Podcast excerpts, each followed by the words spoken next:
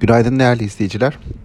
Haftanın son gününde Borsa İstanbul'da geçen hafta satıcılı bir seyir izledik. Özellikle banka ve perakende ticaret hisselerindeki gerileme BIST 100 endeksinin de günü %1.6 kayıpla tamamlamasına neden oldu.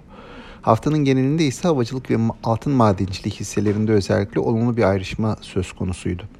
Yurt dışı tarafta ise Cuma günü özellikle ABD piyasası dikkat çekti. Cuma günü açılışında veri odaklı olarak sert satış gördüğümüz piyasada e, gün sonu kuvvetli bir toparlanma vardı. Yine de endeksler hafif ekside kapatmış oldu ama toparlanma tarafı da bu haftaya ilişkin olarak e, genelde piyasalara dair olumlu bir iyimserlik taşıdı.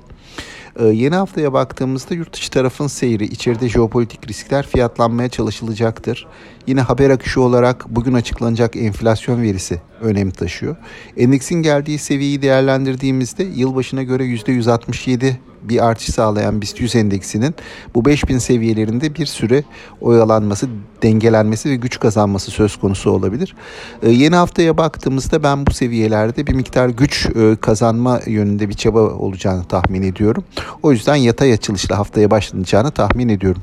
Sağlıklı, bol ve bereketli kazançlı günler dilerim.